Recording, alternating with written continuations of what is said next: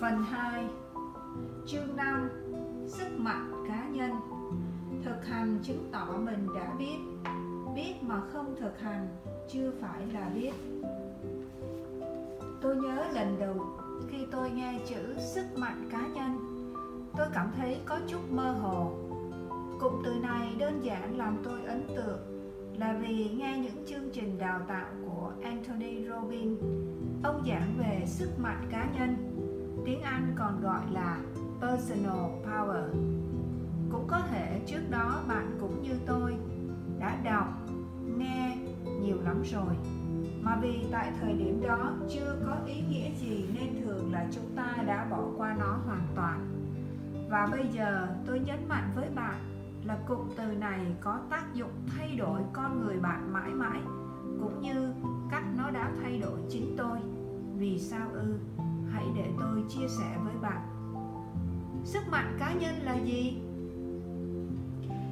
Trong các chương trình đào tạo nổi tiếng của Anthony Robbins, sức mạnh cá nhân là khả năng hành động và tạo ra kết quả mong muốn. Và trong khóa nhà thực hành lập trình ngôn ngữ tư duy, một module quan trọng đó chính là sức mạnh cá nhân hay sức mạnh bản thân và là chìa khóa cho mọi sự thay đổi của bạn. Tôi biết là nghe có vẻ hàn lâm đúng không bạn? Đại khái nó là thế này.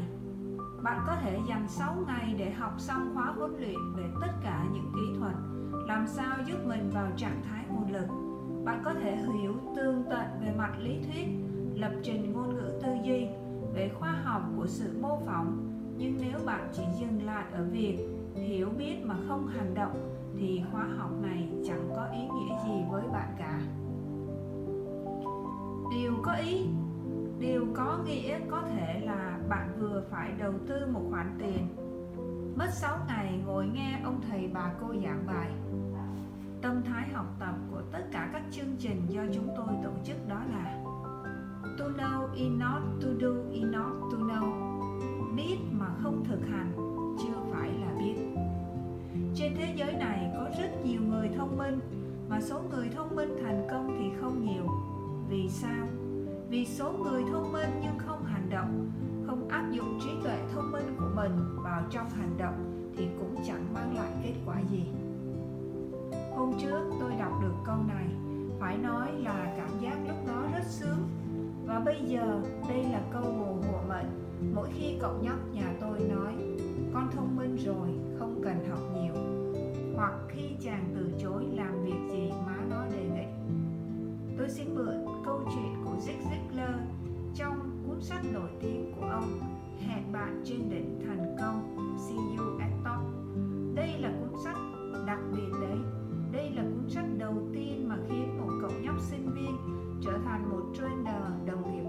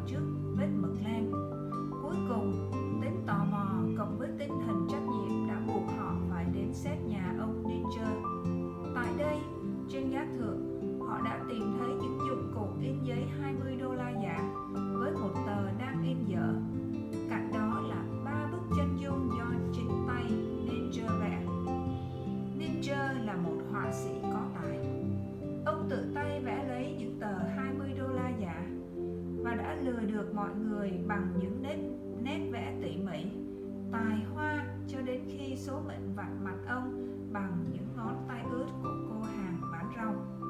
sau khi bắt giữ ông, người ta đem bán đấu giá ba bức chân dung được tất cả 16.000 đô la. Vị chi mỗi bức trên 5.000 đô.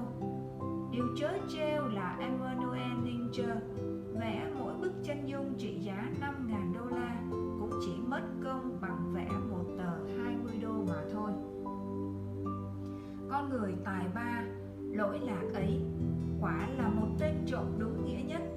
Điều bi đát ở đây là người bị ông ta ăn trộm nhiều nhất lại là chính bản thân ông ấy, Emmanuel Ninja thật vậy, giá như ông biết đem, bán tài năng một cách hợp pháp, chẳng những ông ta đã giàu có mà còn có thể giúp ích được cho đời nữa. Tên ông đã được ghi vào danh sách dài vô tận những kẻ ăn trộm chính mình trong khi ăn trộm của người khác Zig Ziglar còn nói đến bất cứ ai không tin mình và không sử dụng hết năng lực của mình đã thực sự đánh cắp chính mình, đánh cắp những người mình thương mến và đã khiến năng lực giảm xuống nên y cũng đánh cắp của chính xã hội nữa.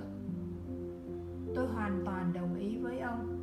Khi mình cảm thấy thất vọng với bản thân vì mình tin tưởng rằng mình có một năng lực lớn hơn mà chưa được sử dụng. Khi mà mình ý thức điều đó, chứng tỏ mình muốn làm một điều gì đó để thay thế. Không dùng sẽ mất. Chắc bạn còn nhớ dụ ngôn về các nén bạc trong tin mừng. Có một ông chủ, trước khi đi xa đã gọi đầy tớ, đến và phát cho người thứ nhất một nén bạc. Người thứ hai hai nén. Người thứ ba, năm nén để họ tùy cơ sử dụng. Khi trở về, ông gọi người lại năm nén đến hỏi xem anh ta đã làm gì với năm nén ấy. Người này đáp, đã dùng năm nén, ấy xin lợi thành năm nén khác. Chủ liền bảo, được lắm, anh là người tốt lành và trung tín, đã khéo biết sử dụng những gì mình có, nên ta sẽ cho anh thêm người nhận được hai nén cũng xin lợi thêm được hai nén khác, nên cũng được khen thưởng như vậy. Đến lượt người nhận được một nén thì y trả lời, thưa ông, tôi có mỗi một nén trong khi những người khác được gấp mấy lần tôi. Vả lại tôi biết ông là người hà khắc và độc ác, chuyên gặp chỗ không gieo thu nơi không phát, nên tôi đã đem chôn nén bạc ông giao cho chắc ăn rồi ông chủ mới mắng y anh là người đầy tớ bần tiện và lười biếng. Đoạn lột luôn nén vàng của y trao cho người đã sinh lợi cả vốn lẫn lời mười nén. Bây giờ nhiều người đã kêu ca, người giàu lại giàu thêm. Nghèo khó lại mất đi. Lúc nhỏ khi tôi nghe đoạn kinh thánh này, tôi cảm giác là chúa có có hơi bất công rồi khi lớn lên, càng ngẫm càng thấy có lý. Không những có lý mà tôi thấy rất đúng trong cuộc sống nữa. Cường đã may mắn như thế nào? Tôi muốn bạn gặp cường.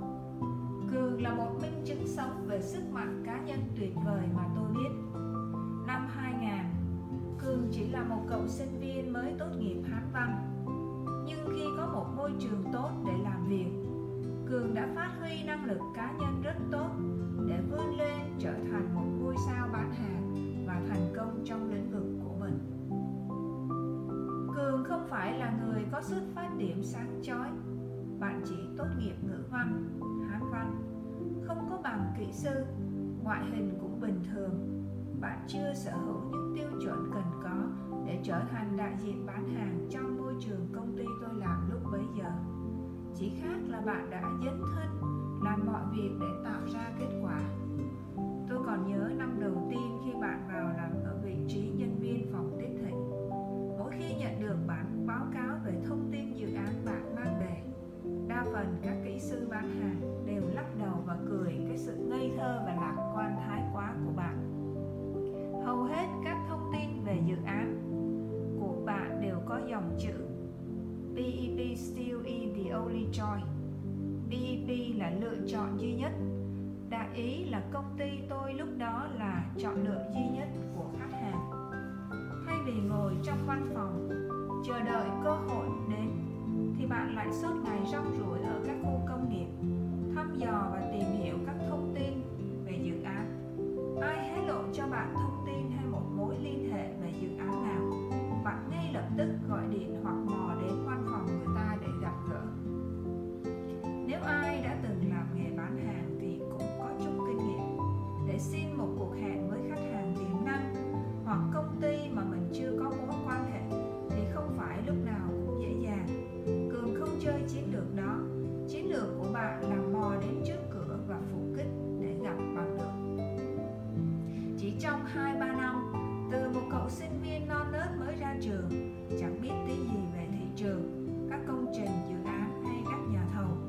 Bây giờ bạn đã nắm trong lòng bàn tay tất cả những thông tin về dự án sắp sửa đầu tư hay mở rộng tại Việt Nam. Sau khi đã quán triệt được thông tin về thị trường, bạn lại có một mục tiêu lớn hơn là muốn trở thành đại diện bán hàng. Tiêu chuẩn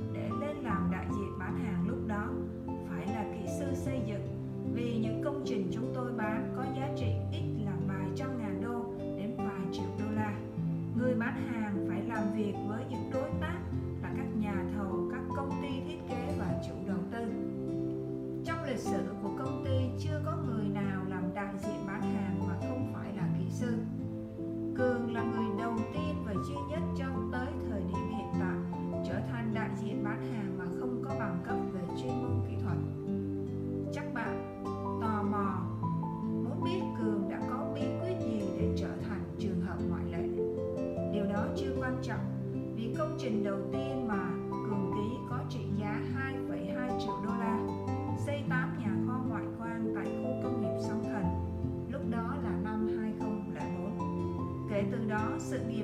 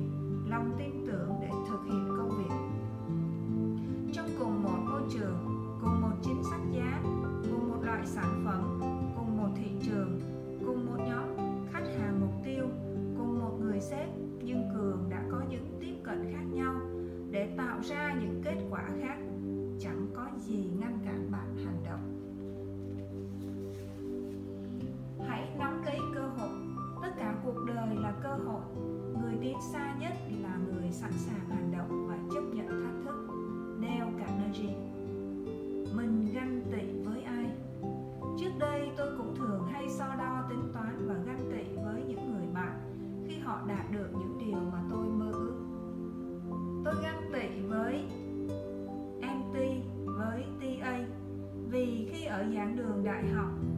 Học lực của hai bạn đã không bằng tôi. Nhưng sau này, hai bạn trở thành doanh nhân và đã rất thành công. Rồi tôi lấy học lực của mình ra để tự bào chữa cho những thua kém của mình.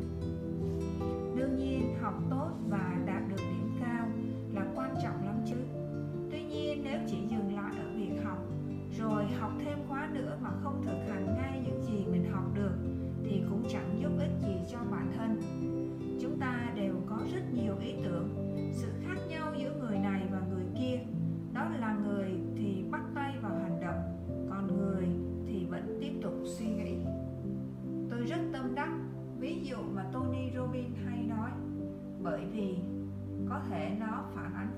sự trì hoãn trong tôi. Đó là, bạn có ý tưởng rất hay và một ngày đẹp trời, bạn vào siêu thị và thấy ai đó đã làm ra sản phẩm từ ý tưởng đó và kiếm được tiền. Lúc đó bạn lại tiếc rẻ. Tôi rất thông minh nhưng số tôi không may mắn. Chưa kiếm được tiền, còn người ta lấy ý tưởng đó của tôi và kiếm được tiền. Đại loại như thế.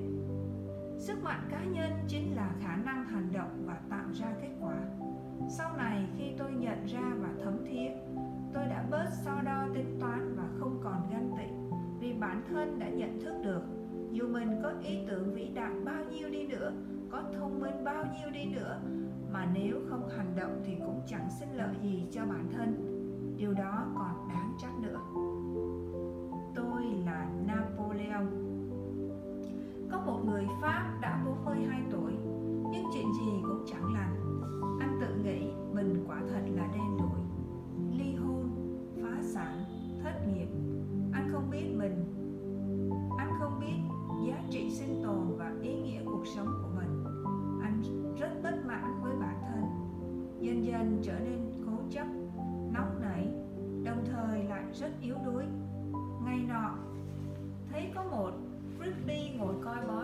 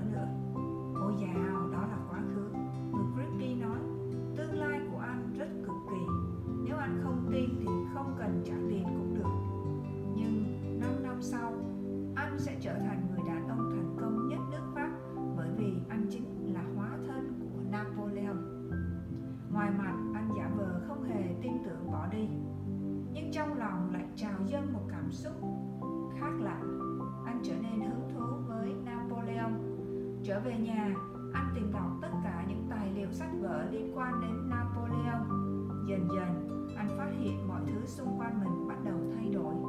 Bạn bè, người thân, đồng nghiệp, ông chủ đều đã nhìn anh bằng ánh mắt khác, biểu hiện với anh cũng khác, công việc bắt đầu thuận lợi hơn. Sau đó anh mới hiểu, thực ra tất cả chẳng có gì thay đổi, chỉ có bản thân anh là thay đổi. Lòng dũng cảm, cách tư duy của anh đã mô phỏng theo napoleon. Ngay cả dáng đi, lời nói cũng giống. 13 năm sau, cũng là khi anh 55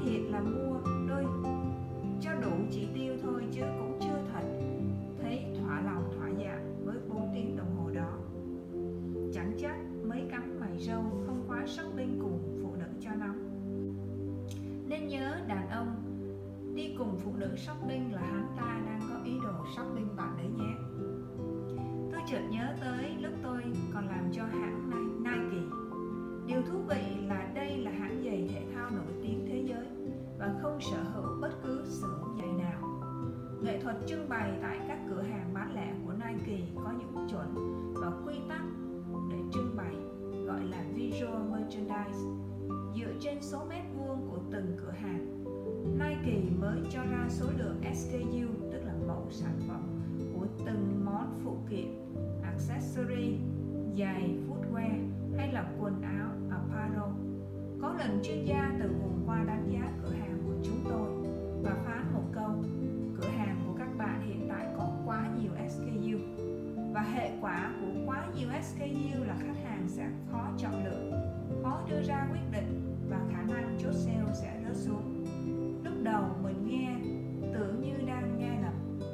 Có ai lại nói là có quá nhiều chọn lựa là tệ đâu?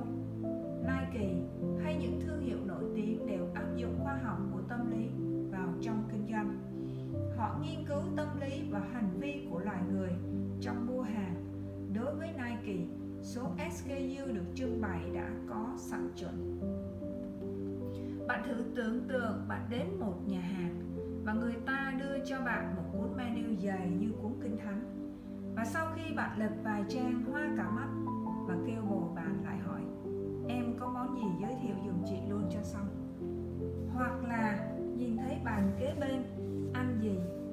Kêu giống vậy cho đỡ mất công suy nghĩ mai mốt khi bạn muốn bán cho ai cái gì đó, từ món hàng cho đến ý tưởng, hãy để ý số lượng giải pháp bạn đưa ra cho khách hàng chọn. Đưa ra quá nhiều giải pháp, một hồi rối như tơ vò và bạn thì tay trắng ra về một ví dụ khác đó là điện thoại thông minh với quá nhiều tính năng. Khi mua một chiếc điện thoại mới, bạn sẽ có một danh sách dài các lựa chọn chiếc điện thoại càng thời thượng thì bạn càng đối mặt với nhiều lựa chọn hơn từ thương hiệu kiểu dáng cho đến tính năng có một thứ bạn cần biết đó là số lần đổ chuông trước khi chuyển sang chế độ từ chối cuộc gọi một cách lịch sự. Trong mỗi lựa chọn như thế, nhà sản xuất đều thiết lập một cách mặc định và thường thì khách hàng luôn luôn chọn cách mặc định ấy. Dù tiếng chuông mặc định có âm lượng lơ hơi lớn so với kỳ vọng của bạn.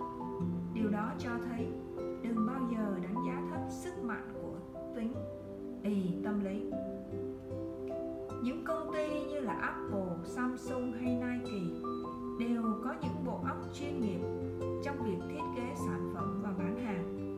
Tất cả sản phẩm cho đến cách trưng bày đều có sự tính toán để làm cho khách hàng đưa ra những quyết định nhanh và dễ dàng nhất. Quá nhiều lựa chọn sẽ là một sự nhức đầu để ra quyết định. Và suy nghĩ quá lâu thì khả năng đưa ra hành động sẽ thấp xuống bạn nhé. Tư duy hành động hay tư duy suy nghĩ?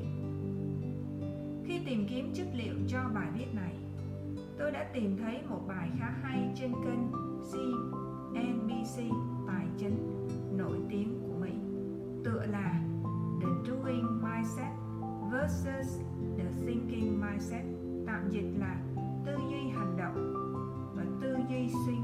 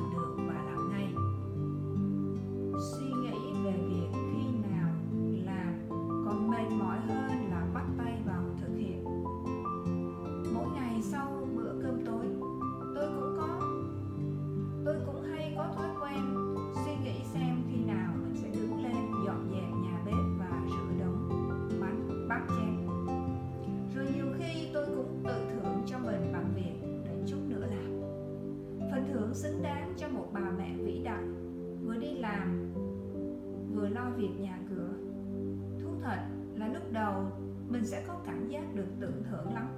Nhưng cái cảm giác được tưởng thưởng chưa được bao lâu thì tôi bắt đầu cảm thấy bức rất khó chịu. Vì chưa hoàn thành xong sứ mệnh làm sạch nhà bếp, tất cả những tưởng thưởng khác của buổi tối đều bị trì hoãn.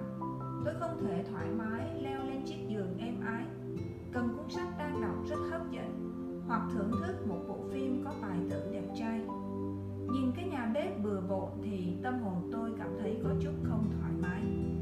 Sau khi mệt mỏi với chuyện suy nghĩ, có khi mất cả nửa tiếng đồng hồ hoặc cả tiếng, giây phút bắt tay vào dọn dẹp, tôi có một cảm giác thật thỏa mãn. Chỉ mất có 10 tới 15 phút là dọn dẹp xong mọi thứ. Thế mà tôi đã dành ra gấp đôi, gấp ba số thời gian để suy nghĩ. Đặc biệt sau khi dọn xong, ôi, phải nói là cảm giác sung sướng bây giờ mình có thể thật sự tận hưởng buổi tối. Nghe có vẻ quá ư là đời thường. Vâng đó là những thói quen suy nghĩ rất lâu, đời thường mỗi ngày của những bà mẹ trong gia đình. Phải nói là tôi rất ngưỡng mộ những bà nội trợ, luôn để cho nhà cửa sạch sẽ và nhà bếp lúc nào cũng bóng lộn. Việc ấy không dễ dàng chút nào. Tôi đã suy nghĩ quá lâu về việc viết cuốn sách này. Bạn biết đấy, tôi đã có ý định viết một cuốn sách nên tôi hay ra nhà sách để tham khảo và tìm hiểu. Tôi đã cố suy nghĩ xem cuốn sách của mình viết sẽ là cuốn sách gì. Càng xem thì tôi lại càng nản chí. Tất cả những chủ đề mà tôi muốn viết đều đã có hết trơn rồi và thậm chí rất hay nữa. Tôi là ai mà dám nghĩ đến viết một cuốn sách chứ? Tôi mua sách đọc rồi lại tiếp. Lại đọc tiếp, rồi một hồi tôi rối bời. Chẳng biết bắt đầu từ đâu. Cuốn nào cũng hay, ý tưởng nào cũng muốn thêm vào. Để rồi tôi hết biết làm gì với sứ mệnh viết sách của mình. Cuối cùng tôi quyết định, tôi sẽ viết những gì từ trong trái tim của mình. Không thèm đặt 10 cuốn sách tham khảo lên bàn làm gì. Tôi sẽ kể câu chuyện của mình, kho trải nghiệm lỗi lầm, cạm bẫy và bài học của riêng tôi tôi đã tự nhủ. Với mình, đừng mắc kẹt với những suy nghĩ. Đã có hàng trăm triệu cuốn sách về tạo động lực trên thế giới này rồi. Tôi không thể mang tới điều gì mới nữa. Câu chuyện thiên lý mã. Chuyện kể về một con thiên lý mã trẻ tuổi, đang đợi bá nhạc đến phát hiện ra nó. Thương gia đến, nói, bạn sẵn lòng đi theo tôi không? Ngựa lắc đầu nói tôi là thiên lý mã. Sao có thể đi theo thương gia vận chuyển hàng hóa được? Binh lính đến, nói, bạn có muốn đi theo tôi không? Ngựa lắc đầu nói, tôi là thiên lý mã, một binh sĩ bình thường, sao có thể phát huy hết khả năng của tôi? Thợ săn đến, nói, bạn sẵn sàng đi theo tôi không? Ngựa lắc đầu nói, tôi là thiên lý mã, sao có thể đi theo hầu thợ săn?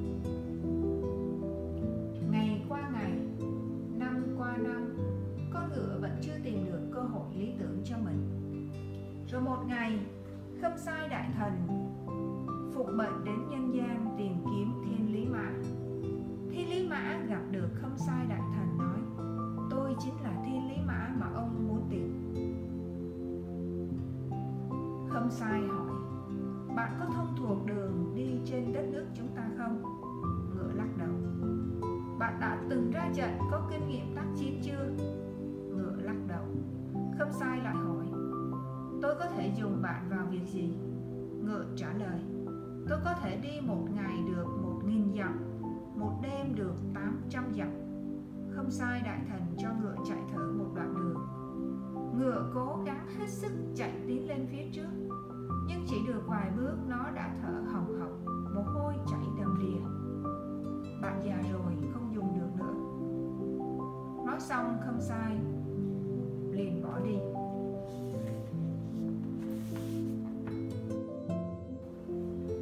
7 chờ đợi kế hoạch hoàn hảo. Đừng chờ đợi, sẽ chẳng bao giờ là đúng thời điểm.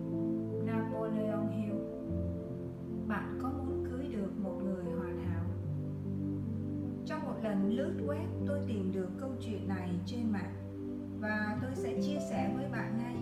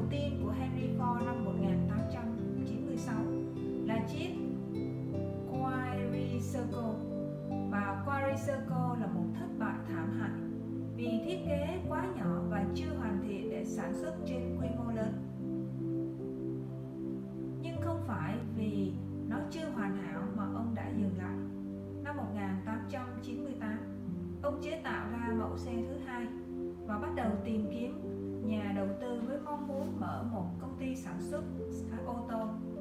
Năm 1899, ông thuyết phục được một ông trùm ngành cao su trong trong vùng tên là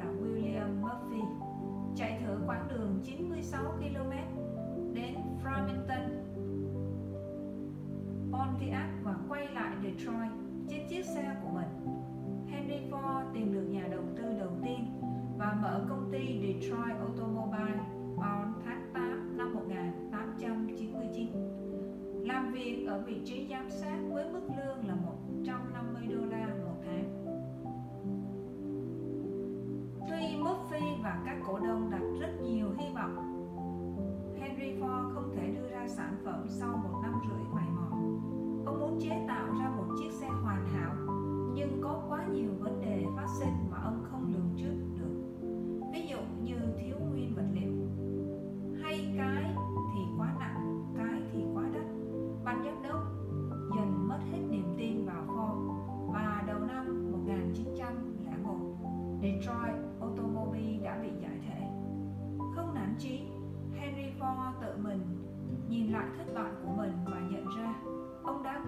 làm ra một chiếc xe phục vụ tất cả các yêu cầu của người dùng cùng một lúc.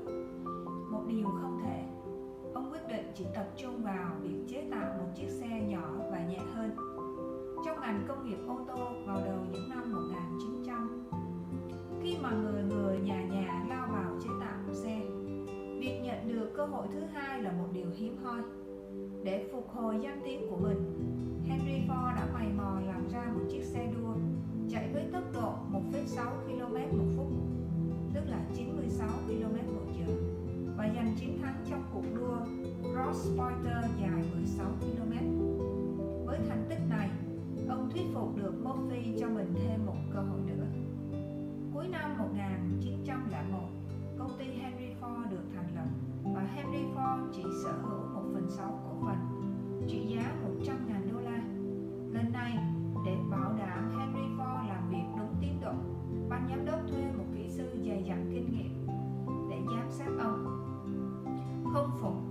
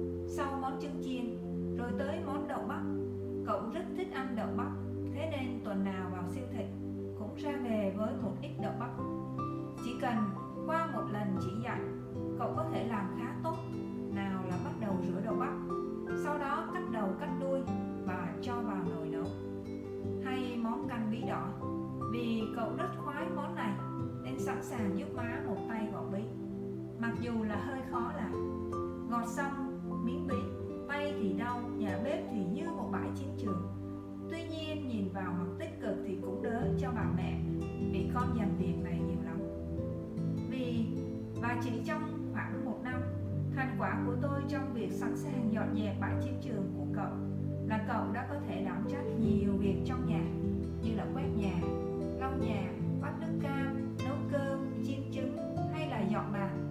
Nói chung, tới thời điểm này, mỗi lần cậu vào bếp thì cũng phụ được một số việc. Tôi chỉ việc dọn đi những thứ mà cậu bày ra. Đối với một bà mẹ nguyên tắc và cũng khá là tôi đã phải kiềm chế dữ lắm. Tôi muốn nhà bếp phải được sắp xếp theo đúng trật tự và làm theo cách thức của mình. Đôi khi nhìn cậu làm, tôi đôi lần muốn nhào vào và chỉnh lại mọi thứ luôn lắm. Cũng như cái trò giảng bài, như con phải làm thế này này, con phải bỏ cái này vào trước, con phải thế này, con phải thế kia. Mà thật ra là sau đó tôi học được một bài là càng xía vô thì chuyện lại càng rối hơn thế là tôi đơn giản là học chấp nhận sự không hoàn hảo của cậu. Khi tôi mở lòng chấp nhận sự không hoàn hảo ở nhà bếp, bừa bộn một chút, hư hại một chút, lãng phí một chút, nhưng con trai của tôi đang trở nên hoàn hảo mỗi ngày. Phụ huynh nào cũng có lần nghe báo cáo về những lỗi lầm hay điểm kéo của con ở trường. Nhiều lần tôi được cô giáo kêu lại để mắc những cái lỗi lầm nghịch ngợm hoặc khi bé có những lần làm bài chưa tốt.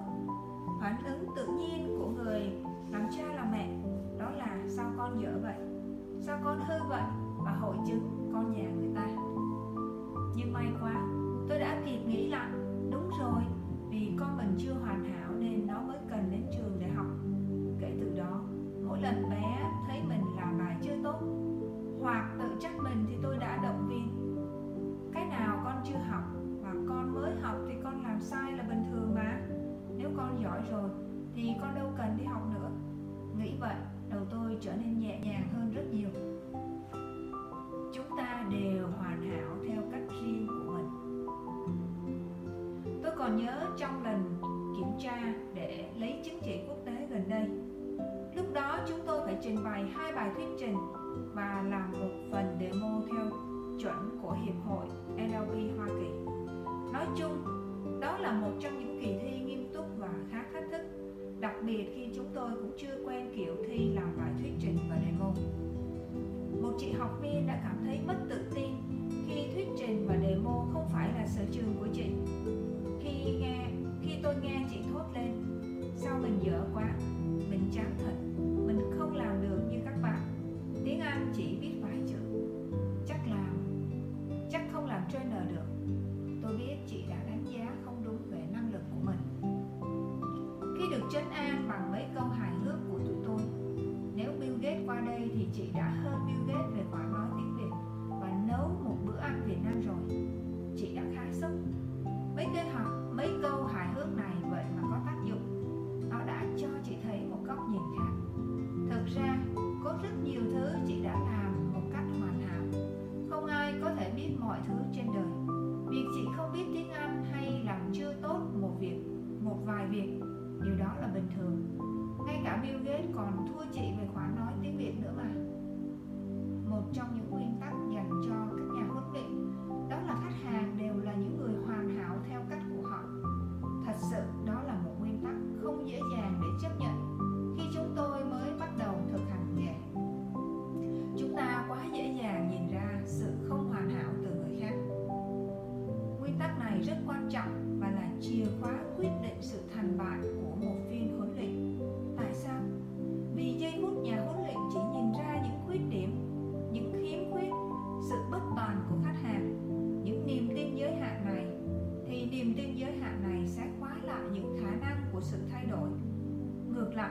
khi tin tưởng khách hàng có tất cả nguồn lực, nhà huấn luyện sẽ khơi gợi được những tiềm năng bên trong của khách hàng.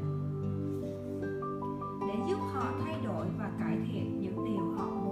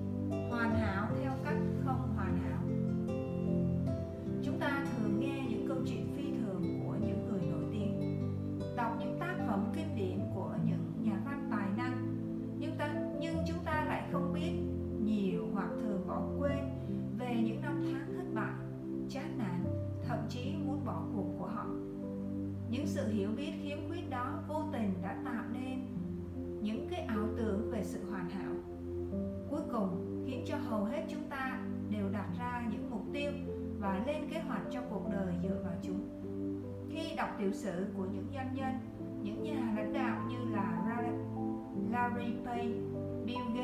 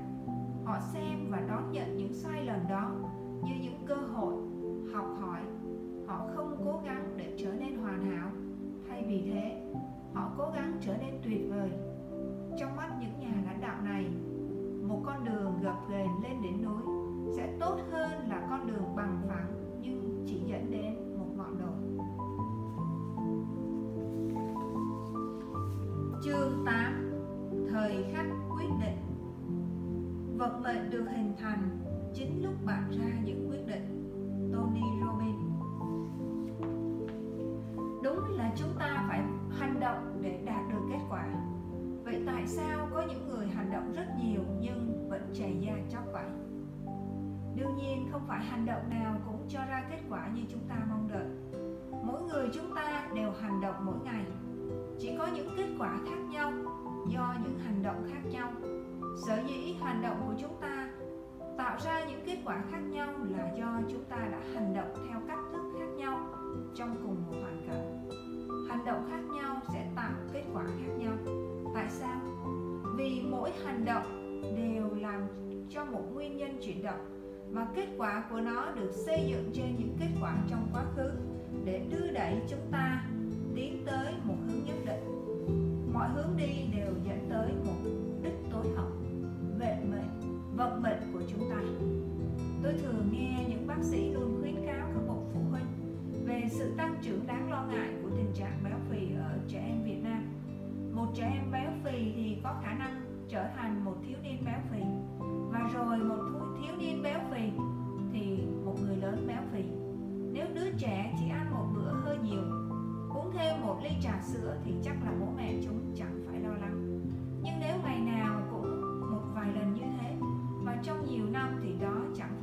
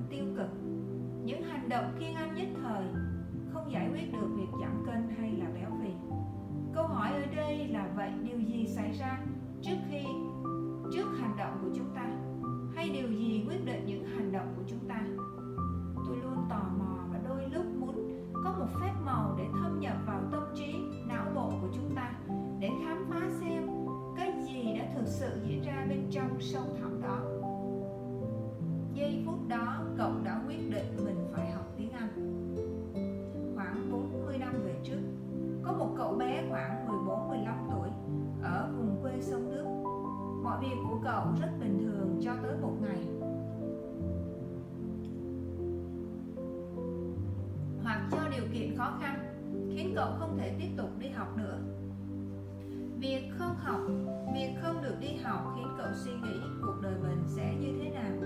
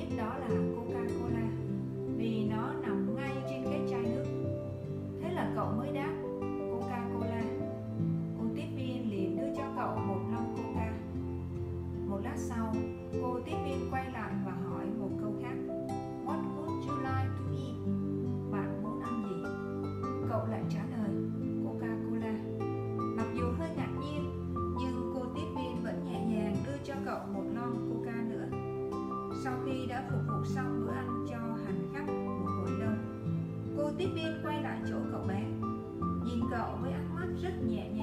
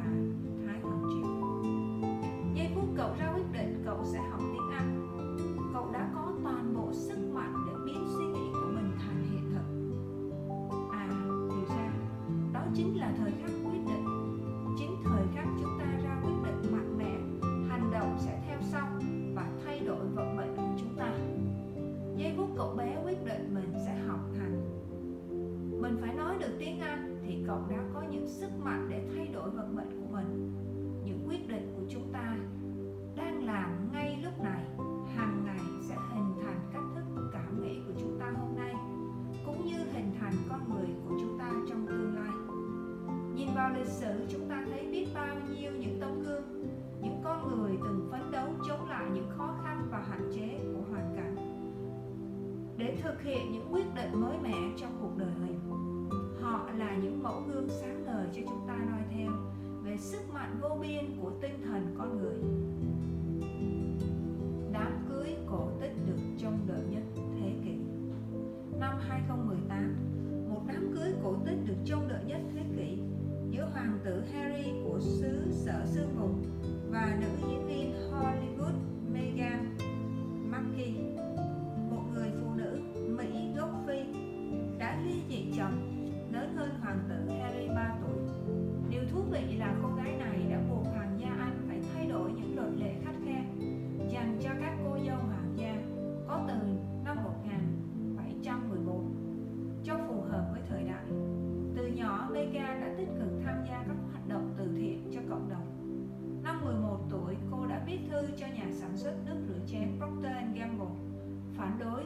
Biệt giới tính trong quảng cáo của họ đồng thời gửi tới luật sư của đệ nhất phu nhân Mỹ Hillary Clinton buộc nhà sản xuất phải thay đổi đoạn quảng cáo đã phát.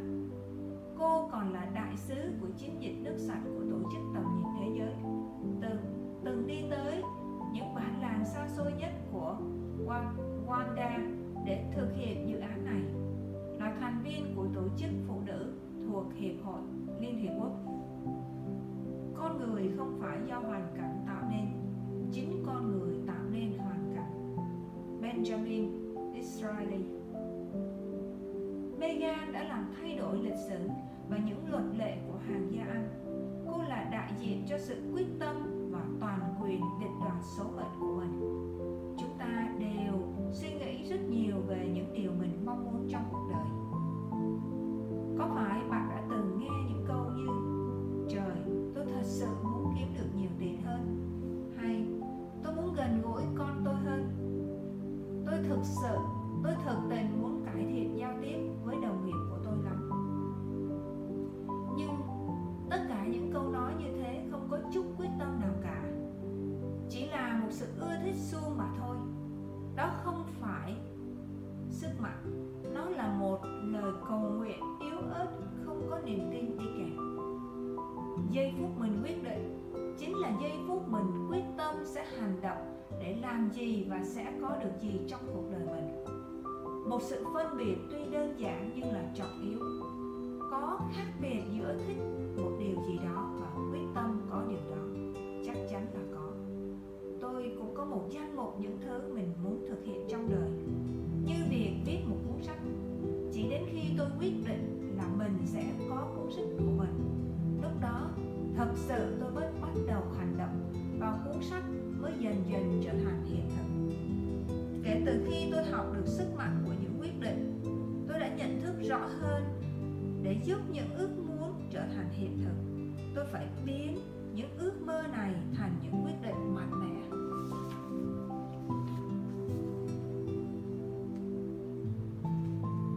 Kiểm soát cơn nghiện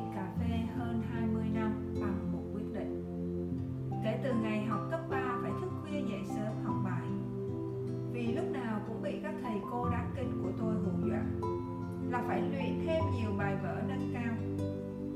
Thì mới mong để đấu lại dân thành phố trong kỳ thi đại học. Thế là ngày đó tôi đã bắt đầu kết bạn với một chất lỏng đắng nghét có tên là cà phê. Ngày nào không có ly cà phê thì y như rằng, tôi như zombie di động. Một năm 365 ngày, thì đủ cả 365 ngày phải có cà phê. Nói vậy để biết là cà phê ăn sâu vào máu đô cà phê của tôi cứ như đồ thị của một cổ phiếu blue chip đăng lên. Làm gì mà tôi nghĩ sẽ có một ngày tôi làm cái luật cắt luôn món cà phê. Đó là vào giây phút quyết định tôi đã thấy việc bỏ món cà phê rất dễ dàng.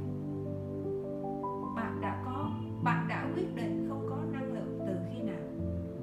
Có một lần trong chương trình master, tôi đã được thầy làm cho một phiên can thiệp về một trong những vấn đề về sức khỏe. Trước đó, tôi luôn nghĩ mình thiếu sức khỏe. Cụ thể là, hàng ngày vào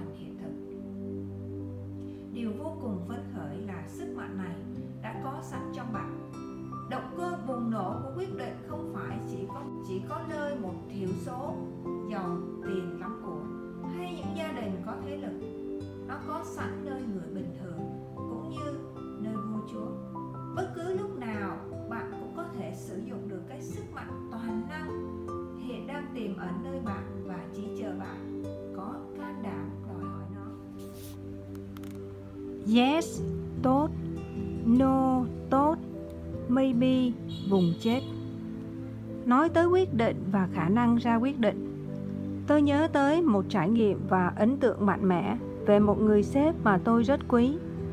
Trong một lần ông nói chuyện, ông đã nhấn mạnh tới tầm quan trọng của việc ra quyết định. Ông nói rằng trong kinh doanh, hàng ngày chúng ta đều làm những quyết định có những quyết định mang lại kết quả tốt và có những quyết định mang lại những kết quả chưa được như mong đợi. Tất cả đều vẫn tốt hơn không ra quyết định, mà để cho việc dậm chân tại chỗ. Một nhân viên chủ chốt của bạn một ngày nọ th- thông báo cho bạn rằng, cô ấy có dự định ra nước ngoài định cư với gia đình. Vấn đề là cô ấy chưa ra được quyết định là đi hay ở và rất sập sình trong việc đi đi ở. Ban đầu bạn sẽ rất thông cảm, nhưng sau đó bạn sẽ thấy rất mệt mỏi với tình trạng phải dự báo thời tiết chuyện ra đi hay ở lại của người này. Bạn không thể để cho công việc, kinh doanh và số phận doanh nghiệp của mình phụ thuộc vào sự ập ờ này được. Bạn thà quyết định tuyển người mới và tập trung năng lượng vào công việc. Trong bán hàng, tôi luôn ghi nhớ câu, yes is good, no is good. Babyland land is killing. Khách hàng nói yes hay là no đều tốt. Khách hàng nói có lẽ thì đó là cái bẫy cho những người bán hàng. Khi tôi học được điều này, đã giúp cho mình tập trung được năng lượng rất nhiều. Khách hàng nói yes thì tuyệt quá. Khách hàng nói no hay là không cũng tuyệt. Vì mình sẽ không còn phải suy nghĩ về khách hàng đó nữa và tập trung vào những khách hàng khác. Còn những khách hàng luôn ập ờ không yes cũng không no thật ra đó là vụ mình mất nhiều thời gian và sức lực. Thường thì tôi đưa những khách hàng với phản hồi maybe vào danh sách không quan trọng và sau vài ba lần theo dõi, tôi đưa họ vào danh sách no. Điều đó đã giúp tôi tiết kiệm được rất nhiều năng lượng và sức lực để tập trung vào những việc quan trọng khác. Để vượt qua sự trì hoãn, chắc chắn chúng ta phải làm những quyết định và những thời khắc ra quyết định điều tự nhiên là mình trở thành một con người quả quyết và hành động. Khi mình trì hoãn những điều mình muốn thực hiện mà không có những hành động liên kết với suy nghĩ của chính mình, có phải là mình trở nên mâu thuẫn với chính suy nghĩ của mình? Những gì mình làm luôn nhận được kết quả trở lại, chắc chắn. Điều đó là sự khẳng định chính mình rằng mình tự tin để thực làm việc một cách tự tin, mình sẽ vượt qua và hơn thế nữa. Đó là những phản chiếu hình ảnh của mình. Một người tự tin. Khi mình trì hoãn, tức là mình đang thiếu sự tự tin, và điều đó chứng tỏ chính bản thân mình là một người thiếu quyết đoán. Trong thời khắc quyết định, điều tốt nhất bạn có thể làm là thực hiện đúng những gì nên làm. Và điều tồi tệ nhất bạn có thể làm là không làm gì cả. Theodore Instagram hết chương